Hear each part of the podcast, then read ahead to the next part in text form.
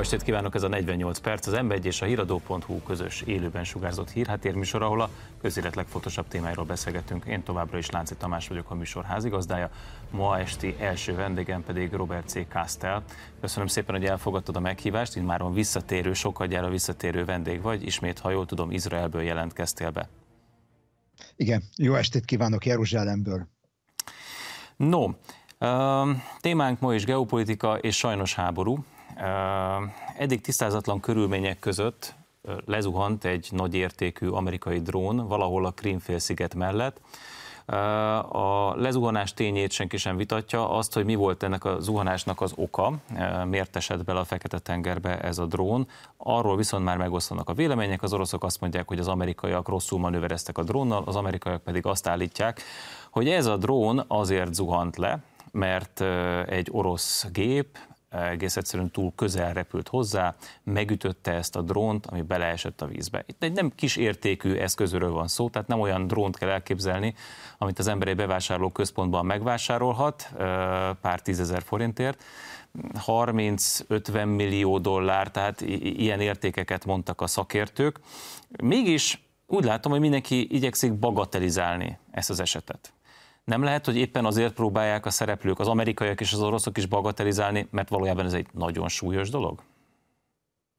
Ez egy nagyon-nagyon súlyos dolog, és láttuk azt, hogy a, az amerikaiak meg az oroszok is a hidegháború alatt következetesen bagatelizáltak minden olyan alkalmat, mikor orosz és amerikai pilóták csaptak össze vagy voltak, voltak ennek ilyen proxy vetülete is, mikor mondjuk izraeli szovjet pilóták csaptak össze, volt nem, nem egy és nem két ilyen légi harc, és ezeket a nagyhatalmak igen-igen igyekeztek vagy eltitkolni, vagy bagatelizálni, hogy nehogy világháború legyen belőle. Mi a te verziód? Mi történhetett itt valójában? Egyáltalán mit keresett a Krimfélsziget közelében egy amerikai drón? Mennyire, mennyire tekinthető ez szokványosnak? Hát ez nagyjából köztudomású, hogy a Ukrajnának az egyetlen nagy előnye ebben a háborúban az orosz félele szembe, ez a, a hírszerzési és mondjuk úgy, hogy a hadvezetési támogatás, amit, amit a nyugati szövetségeseitől kap. És ez a támogatás ennek egy igen fontos komponensét képezik ezek a különböző drónok és has, hasonló légieszközök, amik gyakorlatilag Oroszország perifériáján járőröznek állandóan, és információkat szolgáltatnak az ukrán, az ukrán hadviselő félnek, és többek között ezek az információk tették lehetővé azt, hogy az ukránok eltalálják a, a, a Moszkva cirkálót és elsüllyeszék. És ez, amit, amit ezek ezekről a drónokról tudni kell, ez, erről a drónról, amit ott lelőttek, ez a drón sokkal-sokkal többet tud, mint az, hogy cipel a hátán néhány rakétát. Ezeket a drónokat stratégiai felderítésre is használják, arra is alkalmasak, hogy eh, rakétavédelmi rendszereket működtessenek. Már évek óta kísérleteznek ilyen drónokkal, eh, hogy hogyan lehet észlelni eh, balisztikus rakéták, nukleáris rakétáknak a kilövését Oroszországból a nyugat felé. Tehát ez egy stratégiai eszköz, és nem csak egy taktikai eszköz. A nyugati közvéleményben számtalanszor esik szó tankokról, könnyű, nehéz, közepes tankokról. Mégis nekem úgy tűnik, mintha ezt a háborút alapvetően rakétákkal és drónokkal vívnek, legalábbis a stratégiai részét. Nem érzed úgy, hogy ezeket a 20. században népszerű, népszerű harci eszközöket, amelyekről olyan sokat beszélünk, vadászgépek és tankok, stb., hogy igazából ez az drón hadviselés, ez némileg zárójelbe teszi? Hát én ezt inkább úgy mondanám, hogy fokozatosan a lövedék kiszorítja a járművet.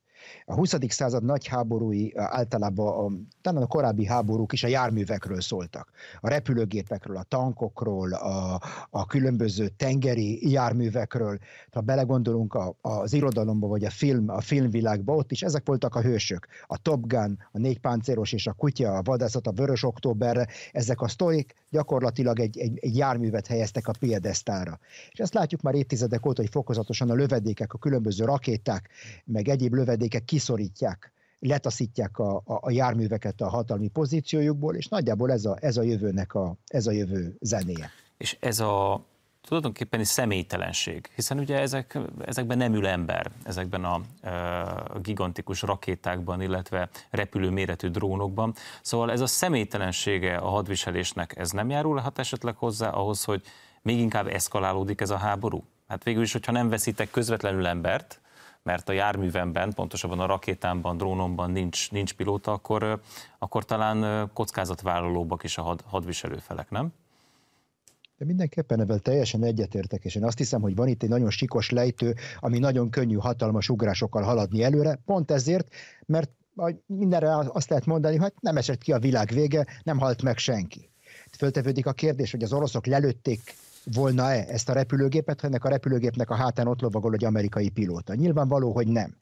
És itt a veszélye ezeknek a dolgoknak. Akkor, hogyha ezt megtehetik, akkor a következő lépés esetleg az lehet, hogy felrobbantanak egy nukleáris töltetet a világűrben, ami lesöpör több tucat műholdat, és azt mondják, hogy kérem, ez csak egy kísérlet volt, és, és akkor mi történt tulajdonképpen? Átléptünk egy nukleáris határt, történt itt egy atomtámadás tulajdonképpen a nyugat ellen, de nem halt meg senki nem halt meg senki. Most akkor erre hogy fog reagálni a nyugat? És ebben megtörünk egy sor olyan tabut, ami aztán hirtelen egy olyan helyzethez vezet, mikor nagyon-nagyon sok ember fog meghalni. Tehát van egy ilyen paradoxon, hogy a drónok lehetővé teszik azt, hogy megsporoljunk néhány emberi életet, de lehet, hogy ebben emberi életeknek az sok ezreit, vagy tízezreit, vagy százezreit kockáztatjuk. Szerinted ezzel Európában tisztában vannak a politikusok, politikai vezetők? Én azt hiszem, hogy van egy óriási szakadék a, a, a között a karikatúra között, ami a közvélemény meg a döntéshozóknak a fejében van, és a között, amit a szakértők mondanak amit a szakértők mondanak. Meghallgatunk egy egyórás előadást, akkor általában nagyon bonyolult dolgokat hallunk, és ezt igyekezünk leegyszerűsíteni. És akkor rajzolunk magunknak ezekből a, mondjuk, hogy ebből a goblenből rajzolunk magunknak egy karikatúrát, egy néhány tolvonással. És akkor ez marad meg a fejekben. És akkor erre klasszikus példa az, hogy az ukránok az a minőség, az oroszok a mennyiség, az ukránok kreatívak, az oroszok nem kreatívak, Bakhmutban a Wagner a, a bűnözők tízezreit áldozza föl, és így, így nyerik meg ezt a csatát, ezek karikatúrák. A valóság az sokkal összetettebb, és sokszor egyáltalán nem így van. De ezek a dolgok, amik rögződnek a fejekben sajnos. Ha már Bakmutot említetted, szinte nem múlik el nap, hogy ne kapnánk valamiféle hadi jelentést.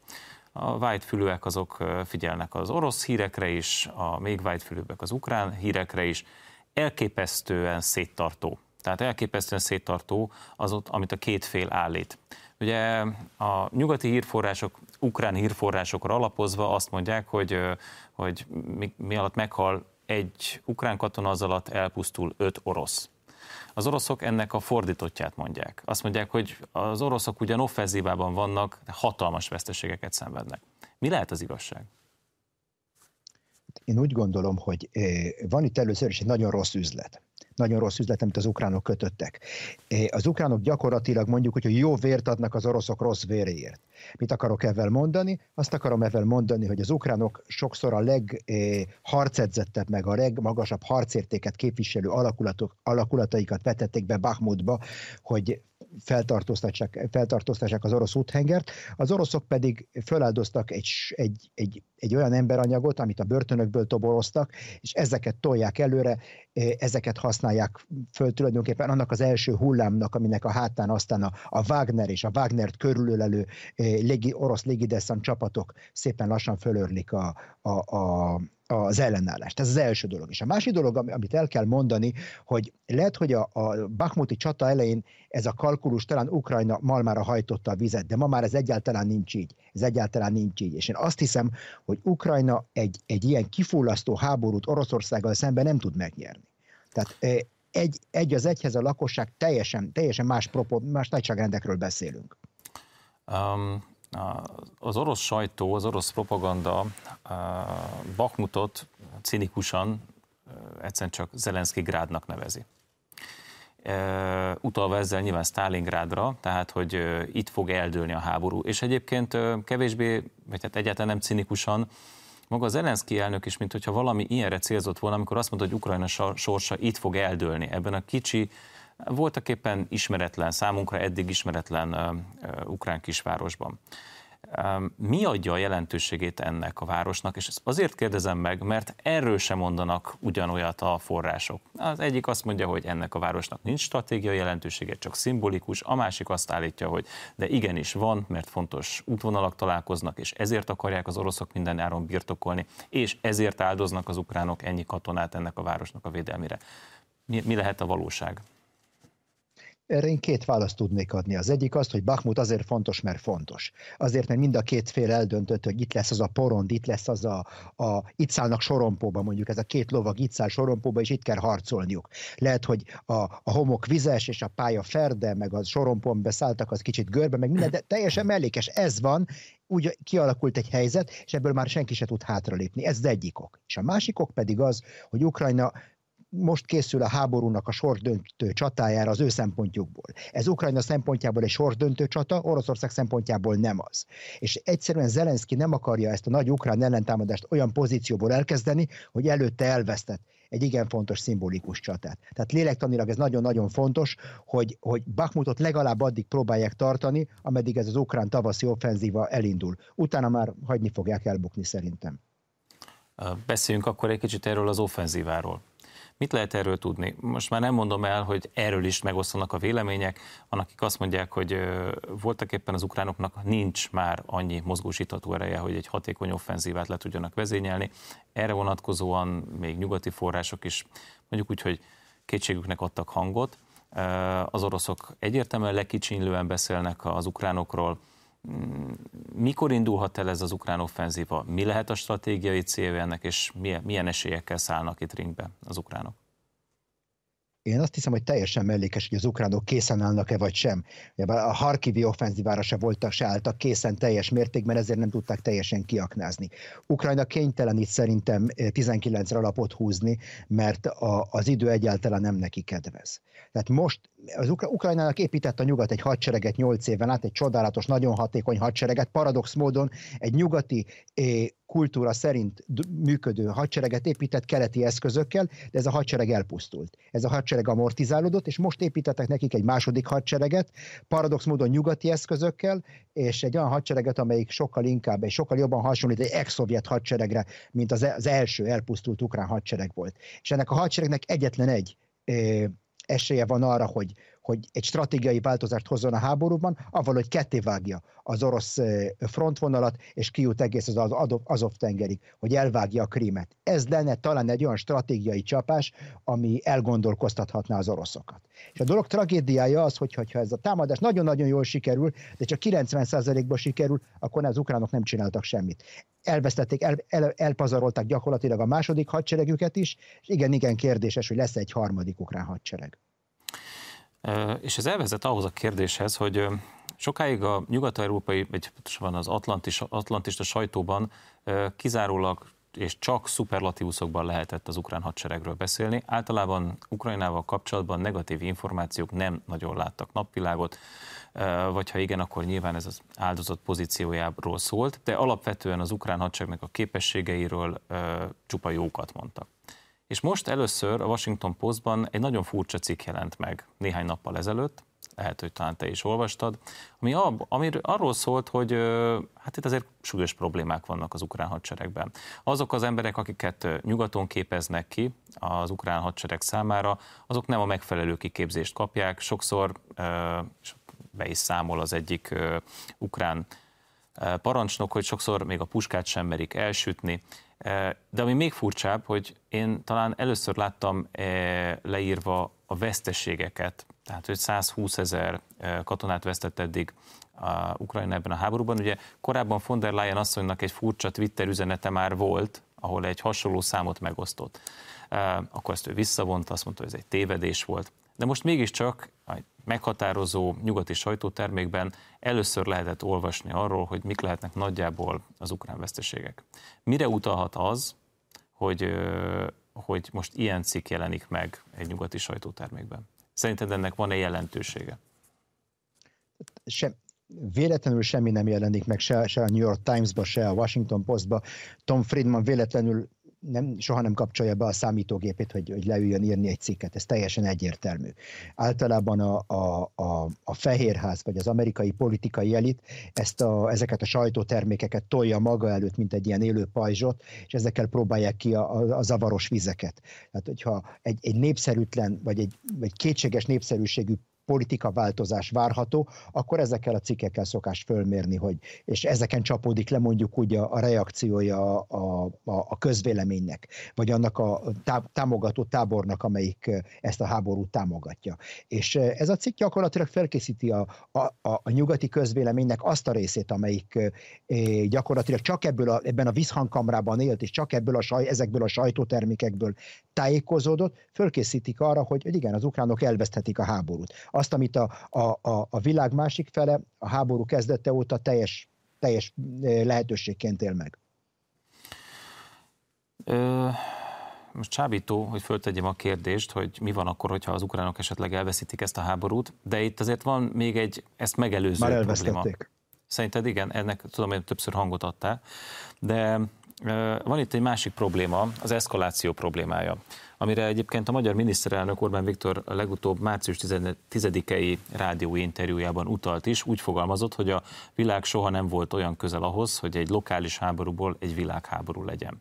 Én amikor ezt a Krím mellett leszedett, lezuhant amerikai drónnak a, az esetét láttam, akkor, akkor az jutott az eszembe, hogy lehet, hogy éppen egy valami ilyesmi lesz a gyújtószikra de a kérdésem az az, hogy tényleg, tehát tényleg benne van ebben a jelenlegi helyzetben egy világháború kirobbanásának a helyzete, és hogyha igen, akkor ez, ez hogy kell elképzelnünk? Mire kell figyelnünk?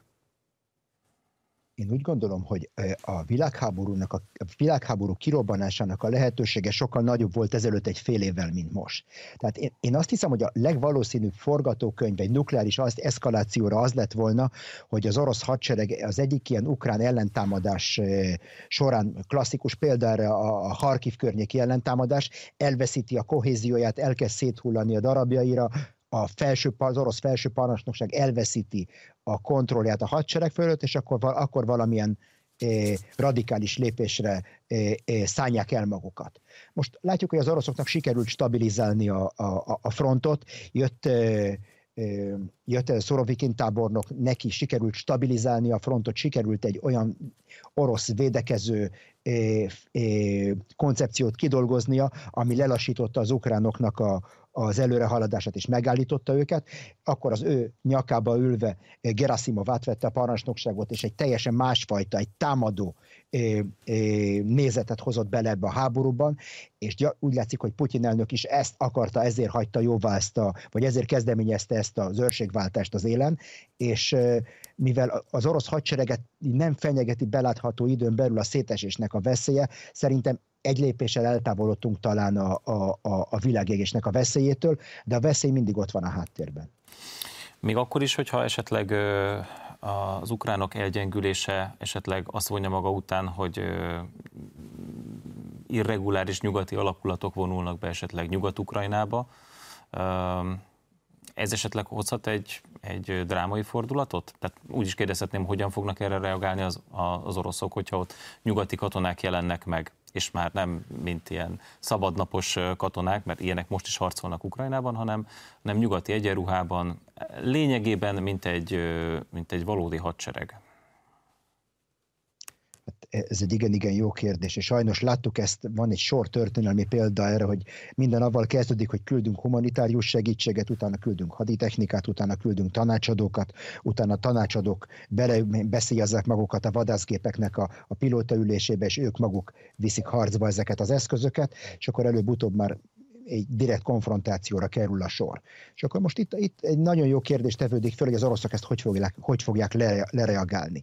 Én azt hiszem, hogy ameddig ez a jelenlét tagadható lesz, vagy, vagy, vagy elhihetően tagadható lesz, és ameddig nem fognak amerikai katonák visszatérni amerikai zászlóba letakarva koporsóban, addig, addig ezt a, ezt a, ezt a addig lehet tovább táncoltatni ezt a seprőt. De én azt hiszem, hogy mikor nyilvánossá válik az, hogy direkt konfrontációban áll egymással a két szuperhatalom, akkor, akkor a, a, a, a bűvész elejtheti a seprőt, és akkor annak beláthatatlan következményei lehetnek. De egyelőre a helyzet az, hogy a frontok állnak, egy pusztító, öldöklő álló háború van Kelet-Ukrajnában. Ahol viszont nincs álló háború, az a diplomácia ugyanis az elmúlt egy hétben elképesztő diplomáciai mozgások voltak, és számomra a, legfontosabbnak azt tűnik, hogy Szaudarábia és Irán, ez a két elképesztően nagy konfliktusban álló közép-ázsiai, vagy közel-keleti ország egész egyszerűen elkezdte, mint hogyha elkezdett volna közeledni, ráadásul mindez kínai segítséggel. Tehát Kína föltűnt egy olyan térségben, ahol korábban nem nagyon motorozott, és nekem úgy tűnik, mintha egyfajta stratégiai barátkozás indult volna el. Ugye Szaudarábia és Irán azért mégiscsak tulajdonképpen a proxy, proxiaikkal együtt voltak éppen azért a közel-keletnek a nagy részét lefedik. Szerinted is egyetértesz-e avval, hogy ez egy drámai változás, és egy eléggé nagy csapás az Egyesült Államoknak, hiszen ez tulajdonképpen számomra úgy tűnik, mint a Szaudarábiát kiénekelték volna az Egyesült Államoknak a, a szájából ez egyenlőre csak az első lépés, mondjuk egy igen, igen, igen aggasztó első lépés. Kérdés az, hogy ez a, ez a fajta közeledés Irán és Szaudarábia között tartós lesz-e. Ami nagyon-nagyon aggasztó, hogy a közeledés nem csak Szaudarábia és Irán között van, hanem Irán és a többi öbölmenti állam között is van egy ilyen közeledés, egy ilyen felmelegedő kapcsolatok, és mindez a kínai politikának, a kínai diplomáciának az égisze alatt föltevődik a kérdés, hogy ez mi, mi, mi, mivel lehet ezt megmagyarázni? Egyetlen egy szóval, a nyugatnak a gyengessége, Amerika gyengessége. Ezek a közel-keleti államok, ezek, ennek hihetetlenül jó szimatuk van a gyengeséghez, töretlen reálpolitikusok egyből megérzik a, a világpolitika, világpolitikai egyensúly változását, és egyből reagálnak erre. És most is ezt látjuk, hogyha uh, Szaudarábia úgy gondolná, hogy az Egyesült Államok, uh, aminek szinte teljes sávszélességét lefoglalja az ukrán háború, képes hathatósan beleavatkozni a közel-kelet ügyeibe, akkor ezt a lépést nem lépték volna meg. Tehát ez, ez egyértelműen egy amerikai kudarc, egy, egy pont egy akkor amerikai bukás, mint amikor Obama elnök visszahozta az orosz befolyást Szíriába. Ugyanakkor az amerikaiak is léptek egyet a saktáblán. Ursula von der Leyen ugye kint tárgyalt Washingtonban, és nyilván sok mindenről volt szó, de talán számunkra a legfontosabb, az egyik legfontosabb megállapítás az az volt, hogyha a Kína fegyvert találna szállítani Oroszországnak, akkor Kínával szemben szankciókat vezetnek be. Egyrészt ez mennyire reális, ez a forgatókönyv, illetve nem tűnik-e neked úgy, mint hogy az Egyesült Államok igazából már régóta keresni az ürügyet, hogy szankciókat vezethessen be Kínával szemben? Az Egyesült Államok már régóta szankciókat vezetett be Kínával szembe. És van egy ilyen félreértés Biden elnökkel kapcsolatban. Sokan még mindig a jóságos nagybácsit látják benne, egy jóságos nagypapát, aki jött, és akkor a, az előző ö, bohóc vagy bolond amerikai elnök után végre nyugalmat és rendet hozott a diplomáciába. Valójában az történt, hogy Biden elnök sokkal-sokkal keményebben állt bele a Kína ellenes politikába, vagy a kínai szankcióba, mint ahogy azt, mint ahogy azt Trump elnök valaha is álmodott volna róla. És ennek a klasszikus példája a, ezek a különböző törvények, amik megakadályozzák azt, hogy, hogy csipeket exportáljanak Kínába, ami gyakorlatilag egy iszonyatos fenyegetést jelent a, a kínai, a kínai katonai fejlesztések és a kínai, és a kínai ipar számára. Tehát e, ebben a szankciókban már Amerika ott van benne. Tehát nem, nem kell ürügyeket keresni erre. Ez az egyik dolog.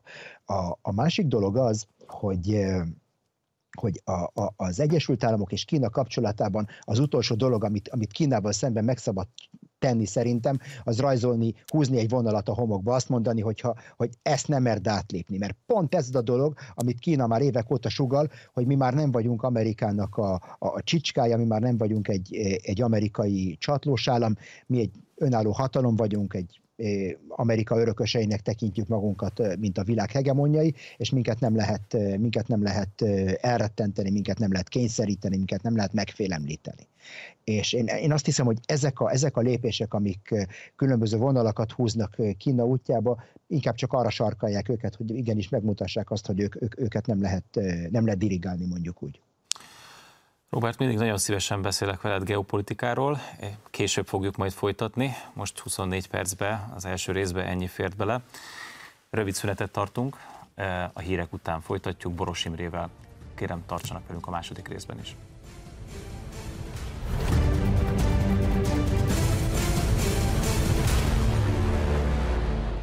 Folytatjuk a közélet legfontosabb témájával itt a 48 percben, Boros Imrével.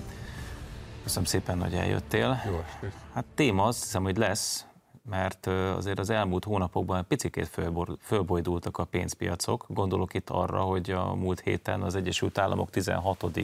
legnagyobb bankja, egy kaliforniai bank egész egyszerűen becsődölt, és hát eléggé gyorsan és kapkodósan kellett az amerikai jegybanknak, illetve a többi banknak lépnie, hogy ne törjön ki azonnal pánik. Mindenkinek szerintem a 2008-as Lehman Brothers összeomlás jutott az eszébe. A kérdés az csak az, hogy 2008-as mm, szituáció van, vagy valami teljesen más történik. Még nem tudjuk a végkifejletet, de elég aggasztóak a jelek, mert hát már utána mások is jöttek, nem csak ez az egy szilikon. Eleve maga a tény, hogy a Silicon Valley-be történik, amely ugye a non plus ultra, ne tovább, ugye, és ott éppenséggel pont azt a szektort finanszírozta a startupokat, akik ilyen-olyan komputeres alkalmazásokkal foglalkoztak, csak hát sajnos megfeledkezett alapvető bankári szabályokról, hogy rövid lejáratú pénzből hosszú kihelyezéseket nem nagyon finanszírozunk. Persze nagyon vonzó volt, a nagyon alacsony kamat volt, tehát alig volt kamat ugye hosszú ideig. Azt kitenni hosszú távra egy komolyabb kamatért, egy szép marzsot zsebre vágni, de most, hogy a háború kapcsán a pénzpiacok zavara létrejött, és a kamatok emelkednek, a forrásköltségek megnőttek, a kihelyezéseket pedig nem lehetett liktválni, sőt egy-két cég is elmerült, ugye mert nem minden startup sikerül azért ott se. Így aztán nagyon gyorsan, nagyon nagy baj lett, és hát volt egy kis, úgymond, hát összeférhetetlenségi affé is, benfentes kereskedés, hát a vezér az például pár nappal a bal kitörés előtt a bankban lévő részvény stokjától megszabadult, persze még jó pénzen. Hát az már ugye büntetőjogi kategória. Sajnálatos módon a bank életbe azért ez se ritkaság. Hát volt ilyen, az ősszel láttunk ugyanígy bedőlni bankot az Egyesült Államokban, amikor még a tulajdonosok gyorsan eh, kimenekítettek egy eh, pár százmillió dollárt Hát általában tudjuk, hogy... ilyenkor ugye a jól értesültség, hát nyilvánvalóan a vezetésnek, vagy hát legalábbis aki bankszakmában járatos, már hónapokkal azelőtt, hogy úgy mondjam, büdös valami, készül, sőt, még arra is van ideje, hogy jogszerűen járjon el olyan ügyekbe, amelyek tulajdonképp az erkölcsösség határát már súrolják, vagy éppen át is lépik, de jogilag nem járhatnak. Hát ez a bankvezér, ez nem volt ennyire dörgőt, tehát őt szerintem ezért el lehet kapni majd. De mi a probléma az Egyesült Államokban? Tehát miért vannak ezek a bankcsődök? Már csak azért kérdezem, mert persze itt Európában is látjuk, hogy most egy svájci bank, a Credit Suisse, ez mint hogyha megrendült volna, ott is állami beavatkozásra került sor, de azért olyan dominó effektus-szerű helyzet, mint ami az Egyesült Államokban hirtelen kialakult, itt Európában nincs. Mi, mi a különbség Európa és az Egyesült Államok bankrendszerek hát, között? Pillanatnyilag ugye az a legnagyobb különbség, és ez minden erre vezethető vissza, hogy a, a világ pénzét ma még mindig dollárnak hívják. Már egyre inkább rongyolódik ez a hírnév, de azért még mindig annak hívják, és ha visszatekintünk mondjuk lassan egy száz évre. Hát emlékeztetnék arra, hogy az 1929-es nagy világgazdasági válság is onnét indult. Tehát nehogy azt higgyük, hogy amikor egy-két bank becsődöl, akkor abban nincs tudatos elem, és nem valami olyanról van szó, hogy vagyonok, birodalmak kerülnek egyik kézről a másikra. Tehát ez a vagyonok újraelosztásának egy elég jól kitaposott mechanizmusa a benfentesek részére. Aki pedig kívülről szemléli, az meg úgy gondolja, hogy ez csak úgy jön spontán módon. Nem. Tehát ha jól értem, azt állítod, ez egy eléggé er-, erős állítás, hogy ezek mögött a csődök mögött tulajdonképpen van egy tudatos szándék, tulajdonképpen, ha jól értem, riválisok, más pénzügyi érdekkörök döntik be. Nem egyfajta elbizakodott gőgösség az, hogy úgy gondolják, hogy ezeket a folyamatokat lehet szabályozni? Mert azért a 2008-as eset azért ott, ott az eléggé drámai következményekkel járt. E, tulajdonképpen országokat temetett maga alá. Hát ugye kérdés, hogy ki mivel törődik, illetve akik adott esetben ilyen folyamatot elindítottak, egyébként a saját hasznukról. azok kevésbé törődnek azzal, hogy másoknak ebből kára származik, esetleg az a kár meg náluk haszonként lecsapódik. Ha említetted 2008-at, azért mondanék egy érdekes esetet, ami rávilágít arra, hogy hogy is mennek a dolgok. 2008-ban ugye a, az egyik világnagyság ebben a nemzetközi pénzügyi arénában a Goldman Sachs. Ez ne vitassuk. Öt darab vagy hat darab volt Goldman Sachsos lett az Egyesült Államok pénzügyminisztere. Sorozatban öt. Most a Goldman Sachs, hát enyhén szólva ezekbe a tőke műveletekbe, tőke adok, veszek, lopok, cserélek műveletekbe világnagyság, és elég rendesen bele is nyúlt a Tabáné bukszába, és ráment egy olyan pályára, hogy iszonyú veszteségei lettek volna, adott esetben el is száll. Mi történt? Ehelyett bement levett kalappal a Fed Reserve Bank of New Yorkhoz, ahonnan itt egyébként az ő vezetője valahonnét, valamikor érkezett, és egy kisebb összeget kapott kölcsön likviditási célra, 800 milliárd dollárt. Azóta is a kongresszusnak magyarázattal tartozik a Fed Reserve, de ezt a magyarázatot elfelejtette megadni, hogy hogy van ez? Hogy ment ki? Miért ment ki ez a pénz? Ha nem adják oda a Goldman a Goldman elszáll. Tehát vannak egyenlők, vannak egyenlőbbek, vannak, akik bent vannak adott esetben a csőd haszonélvezői, és a többi pedig elszenvedője. Bár csak ilyen, ez a pénzügyi világ. Az átlag ember szempontjából viszont ez a helyzet úgy néz ki, hogy amikor jól mennek a dolgok, akkor a bankárok közlik, hogy senki ne szóljon bele a dolgunkba, mi majd itt intézzük az ügyeket. Amikor viszont kitör a pánik, a baj, akkor jöjjön az állam, és azonnal mentse meg őket. És mindig meg is mentik őket. Most a kérdés, hogy ez törvényszerű szerinted, hogy, hogy ezeket a bankokat ki mert ugye ők arra hivatkoznak, hogy ha ez nem történik meg, akkor összeomlik a pénzügyi rendszer, az magával rántja a reálgazdaságot, munkanélküliség, éhínség, járvány, pusztulás, és akkor vége mindennek. És akkor gyakorlatilag finom zsarolást és finom nyomást helyeznek a döntéshozókra, hogy már pedig akkor tessék minket kimenteni. Hát ez, ez, ja. ennek örökké így kell működnie? Hát nem kéne, nem kéne, de ahhoz ugye arra lenne szükség, hogy az adott ország, először is ugye definiálni kell, hogy manapság mi a fenét értünk szuverenitáson. Régen, réges, réges, régen, azt értettük szuverenitás alatt, hogy a szuverén hatalomnak a hatáskörébe a pénzfeletti teljes felügyelet, annak keletkeztetése, forgalma minden bent volt.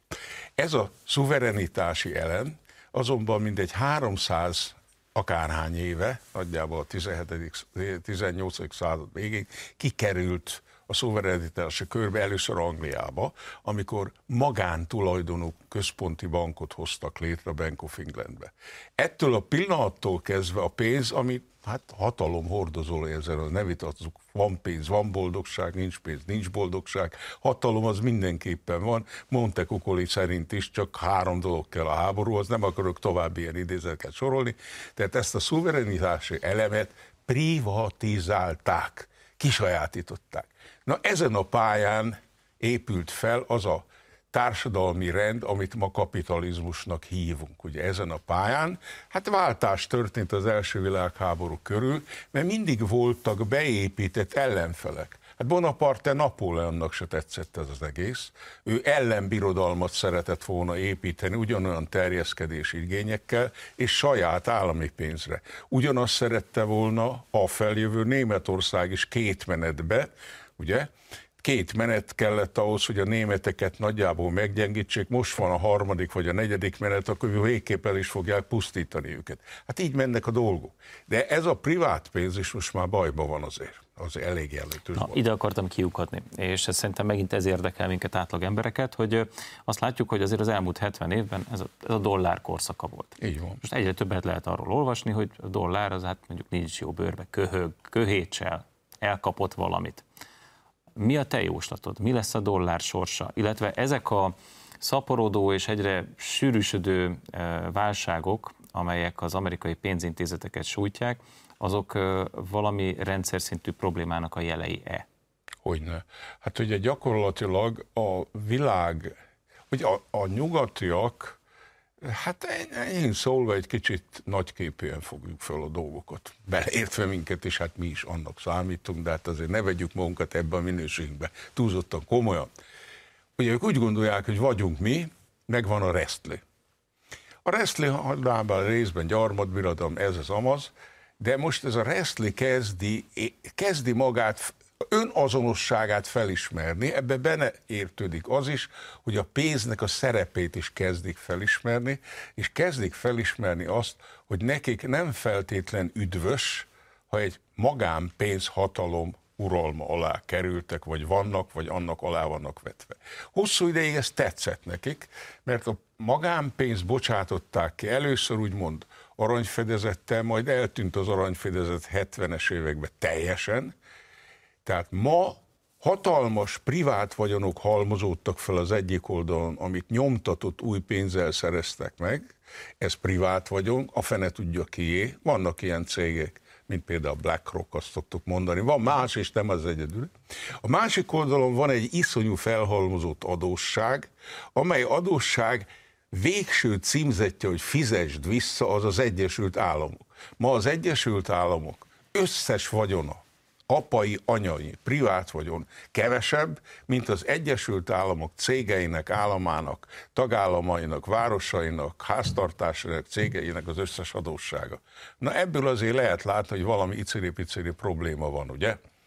És nem is hosszú lejáratú ez a probléma. Ez elég rövid lejátra már dolgozik.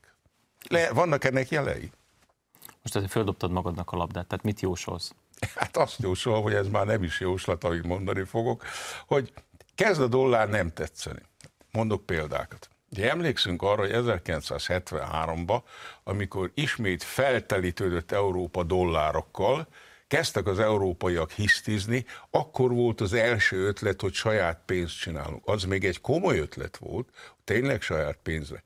Kissinger elment az arabokhoz, és azt mondta nekik, gyerekek, van itt megoldás.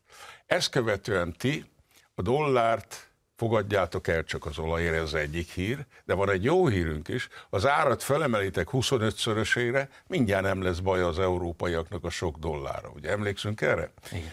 73, 78, stb. ennek a, hogy mondjam, költség hatásait a mai napig nyöki a világgazdaságnak az a része, aki nem olajtermelő. Rossz hír a pénzbarátoknak, hogy az kedvezményetek között ott van Oroszország is. Tehát Oroszország viszont ellenlábas ennek a rendszernek, emiatt is, hogy jelentős energetikai tartalékokkal rendelkezik, minden energetikai ágba, az atomenergiát beleértve, valamint egy másik tényezőbe, az ugyancsak nagyon világgazdasági jelentőségi élelmiszer fronton, mert ahelyett, hogy 40 millió tonna gabonát venne évente, hogy éhenne vesztenek, 40 milliót visz a piacra. No, ezért, ezért van aztán a kisebb-nagyobb birkózás, meg adott esetben még a háború is. Hm. Most azok, akik azt mondják, hogy a dollár, eh, és veled értenek egyet, hogy a dollárnak lehet, hogy le fog áldozni, ők azt mondják, hogy az Egyesült Államok azonban dolgozik a B-terven. Ha a dollár már nem jó, akkor lesz helyette digitális dollár, nevezzük most ezt valamiféle kriptopénznek. Mi az a kriptopénz? És tulajdonképpen tehát egy átlag ember úgy gondolja, hogy egy pénz mögött kell, hogy legyen valamiféle fedezet, meg aki azért szavatol. Tehát egy, egy nemzeti bank. A, kripto, a kriptopénzek mögött ilyet nem látunk. Teljesen szabályozatlan, senki se garantálja az értékét, eléggé volatilis is, ugrál föl le, még egy évvel ezelőtt 63 ezer dollár volt egy bitcoin mondjuk, most 23 ezer dollár. A kérdésem az, hogy szerinted ez a barbatrükk, hogy a dollárt lecserélik egy kriptopénzre, legyen az bármelyik is, ez sikerülhet-e?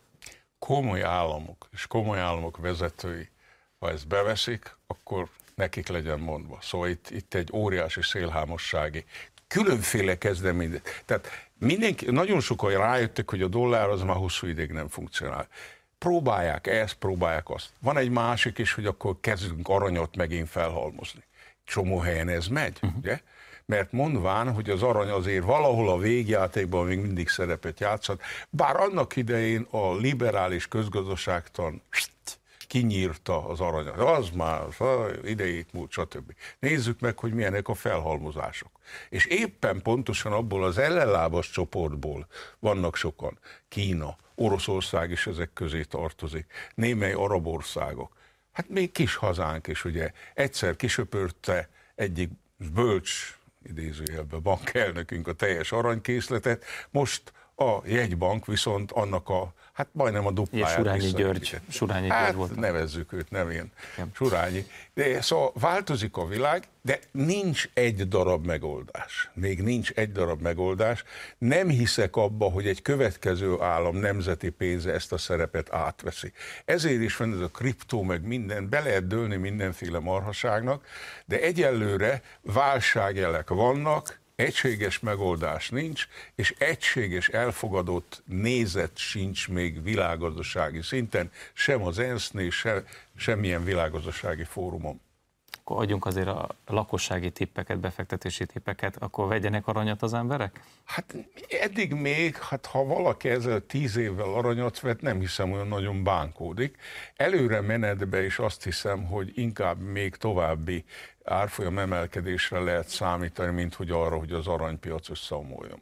És az arany kérdése szerintem visszavezet minket egy picit az inflációhoz. Álljunk meg itt egy ásónyomra. Ugye a problémát okos közgazdászok, mármint a bankok bedőlésének a problémáját abban jelölték meg, hogy az infláció miatt a pénzromlás, ami sújtja ugye az Egyesült Államokat és Európát is, emiatt ugye a jegybankok elkezdtek kamatot emelni, ugye erre nem voltak fölkészülve a bankok. Most elkezdtek bedőlni ezek a pénzintézetek, rögtön azt mondták, hogy ó, ó, ó, hát akkor egy pillanatra álljunk meg, akkor nem kell kamatot emelni, mármint alapkamatot. Ezzel viszont elesik az infláció elleni küzdelem. Ez nem egy róka fogta csuga? Tehát akkor, hát, ha emelem a kamatot, akkor bedőlnek a bankjaim. Ha nem emelem a kamatot, akkor meg elszáll az infláció. Van gyakorlatilag van egy hatalmas dilemma, hogy most melyik újukat harapják. Engedjék tovább az inflációt, uh-huh vagy fogják meg az inflációt adott esetben kamatemelésre, de akkor meg a másik oldal, tehát cégbedölések és egyebek lesznek, tehát mindenképpen válság jelek tapasztalhatók az égen, ugye? De nehogy azt higgyük, hogy ebből is nem lesz, aki keres. Csak nem tudjuk még mi a végjáték. Tehát nem tudjuk, hogy ez, ez végül is hova vezet, de ez összefügg ám azzal, hogy az egész világgazdaság rendje átalakuló félbe van, ugye. Tehát az a fajta dominancia, ami mondjuk a 90-es évek elején kialakult, a dollár mindent vitt, ugye, mindent, az megszűnő félbe van, de még nincs olyan ellenlábas, aki azt mondaná, na én meg viszont itt vagyok. Tehát, hogy ez meddig tart, és milyen válságjeleket fog még produkálni, Hát az, azt hiszem nem a mai estének lesz a kérdés, hogy ezt így ketten eldöntsük, maradék, de lesz bele bőven. A maradék öt percben biztosan nem, viszont azt szerintem mindenkit érdekel, hogy ez a, az Egyesült Államokból elinduló, és most úgy, úgy tűnik, hogy egyelőre megfogott pénzügyi járvány, e, ez érintheti a magyar bankszektort?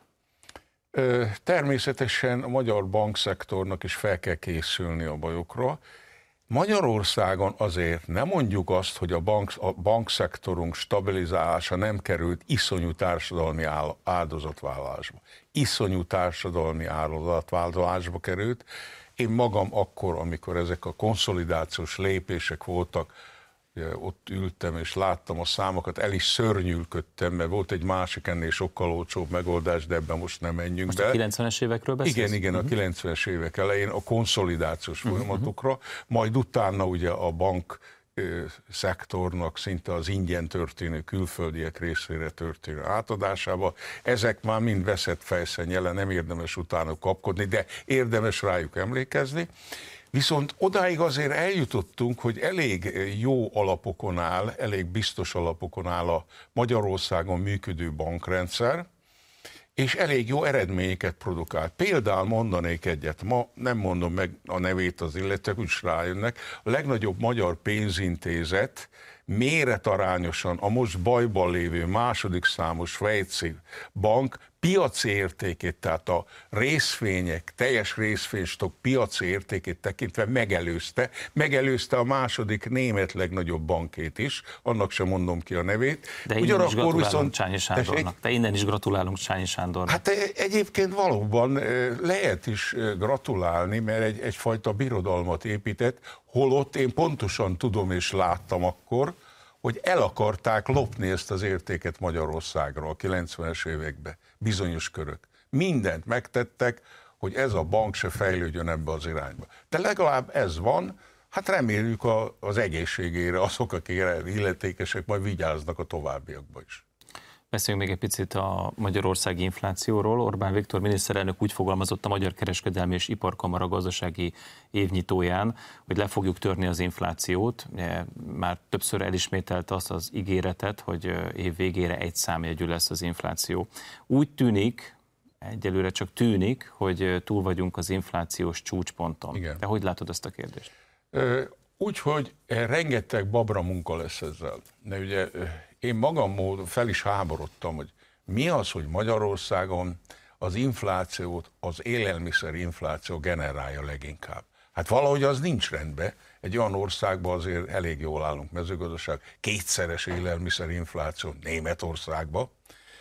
Tehát egy kicsit valahol talán időben be lehetett volna lépni, hogy nagyon sok sunyiság volt. De úgy látom, hogy a hatóság is végzi a dolgát korrekt módon, korrekt módon, tehát rábizonyít, és igen, el is kezdődött. A gazdasági versenyhivatalra hát Például a gazdasági versenyhivatal, igen, nagyon alapos munkát végez, és nem a levegőbe beszél, nem akkor büntet, amikor úgy eszébe jut, hanem amikor tetten érés van, és bizonyos hatások is. Na most az egy, egy számjegyű infláció azt jelenti, hogy a 2022-es év végén mondjuk decemberi szám, akkor uh-huh. a ez év végén majd körülbelül egy számra egyre megy. De az éves átlagos infláció azért ennél magasabb lesz, azt azért lássuk világosan. De a tendencia lefele megy, már ugye úgy tudom, hogy januárban érte a csúcsot, februárban valami kis lecsorgás volt, most már az élelmiszerfronton itt-ott Érdekes módon a külföldi láncok kaptak először észbe.